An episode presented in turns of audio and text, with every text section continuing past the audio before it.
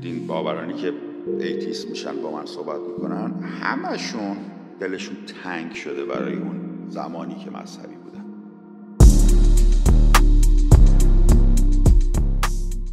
خب خیلی جالب شد دیگه. میگه که به حال با این مطالعات نشون داد که یه توضیح ارگانیک و توضیح بیولوژیک و مادی می‌توان آخر سر پیدا کرد انگار برای این پدیده ها خیلی جالبه این موضوع که برای اولین بار میگیم اوه نه اینا پس الزامن خدا و پیغمبر و الوهیات نیست که اینا رو می‌کنی انجام میده. ممکنه که به علت فعالیت های بیولوژی باشه که شما این تجارب عمیق احساسی رو می‌کنید بعد سوالی که الان اینجا مطرح می‌کنه میگه که خیلی خوب باش اصلا فرض می‌کنیم که اینا بیولوژیکه. برای چی اینا در انسان به وجود اومده؟ خیلی سوال مهمی ها به چه درد می‌خوره؟ چرا ضرورت داشته که ما اینا رو داشته باشیم؟ ضرورت دست چیه؟ برای اینکه باش چیز درست کنیم. ضرورت پا چیه؟ اینی که باش حرکت کنیم. آیا چیزی در بدنتون شما می‌شناسید که ضرورتی نداشته باشه یا ضرورتی قبلا نداشته باشه؟ سوالم اینجوری بود عزیزم. نه این میگم وستیجل ارگان. زمانی به درد میخورده در ایولوشن ولی الان دیگه نه. اونا برای همین ریز شده کوچیک شده. وگرنه تو گاو و اگه نگاه خیلی کنده تره. اون قسمت متفاوتیه. مال چهار پایانش هم یه شکل دیگه میشه. آلت. آلت کار خب چی من آلت رو بکنم. بگم چه ضرورت. داره اتفاقا حتی گردن منو بزن ولی اونو نزن. پشم آلت. پشم آلت هم قسمتی از پشم بوده. که همون بدن کل بدن باید پشمی می‌شده. ولی این یه قسمت. یعنی پشم به درد می‌خوره برای حفظ سر چیز حرارت بدن. دیگه چی؟ نوک سینه. نوک سینه بچه بچه می‌خواد نوک نیک نیک بزنه دیگه. مال مردا رو میگی؟ آره مال مردا به هیچ درد نمی‌خوره ولی چون که باید در زنان استفاده بشه در مردا هم هستش. دندون عق اونم هست دیگه. چه؟ باش غذا می‌خوره چیزی وجود نداره. هم نرسه چیزی وجود نداره که به درد نخوره. مثلا می‌تونی بگی چربی. چربی به چه درد می‌خوره؟ ولو این همه وزن با دنبال خودمون می‌کشیم که چی؟ برای اینکه اگه وقت غذا گیرت نیومد یه روزی یه جا ببینی چیز به درد نخ به درد نخوری ما به دنبال خودمون راه نمیندازیم که. حالا سوال اینه که آقا این قضیه خدا و پیغمبر و نمی‌دونم این چیزا مال چیه؟ چه درد می‌خوره؟ قضیه اینا چی چی شده؟ تازه تو هیچ حیوانی هم به نظر میرسه نباشه یا به این شدت و به این غنا نباشه به چه برای چی انسان ها این, این تجارب رو دارن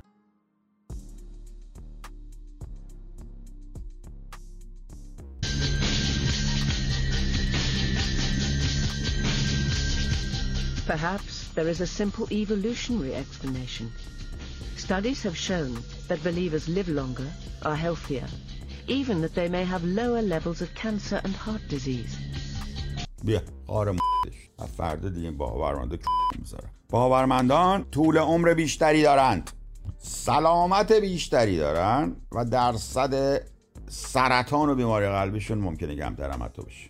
بیا. من میگم نه به atheist بشیم چی؟ مریضی atheist باید بشیم بالا Could it be we somehow evolved religious belief as a survival mechanism? یا به ذکر الله تطمئن القلوب as a survival mechanism میشه بچه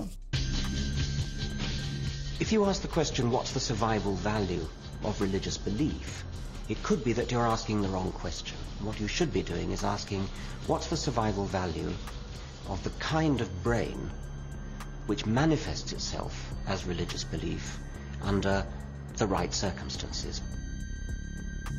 But if religious faith is somehow a byproduct of evolution, does that mean belief in a god can be dismissed as a quirk of nature?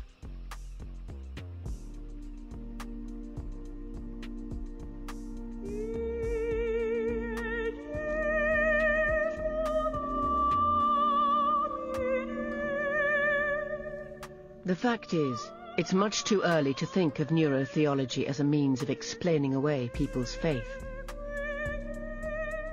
خیلی سوال سختی کرد بچه ها میگه اگر بپذیریم کرای دکتر مکترا رو که بگیم آره نم ایولوشن بوده و به علت evolutionary شما می‌تونستید مثلا آرامش بیشتری داشته باشید اگر به نیروی برتر اعتقاد داشته باشید فلان که میگه.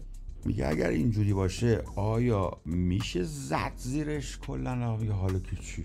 حالا که فهمیدیم که کیه که. الان هم که هم دکتر هست هم دوا هست هم خونه خوب هست. نه شیر میاد حمله کنه به دیگه. ترس چی داری؟ خیلی چیز دارم یاد گرفتی. ترسی هم وجود نداره. خب دینو بنداز ور دیگه.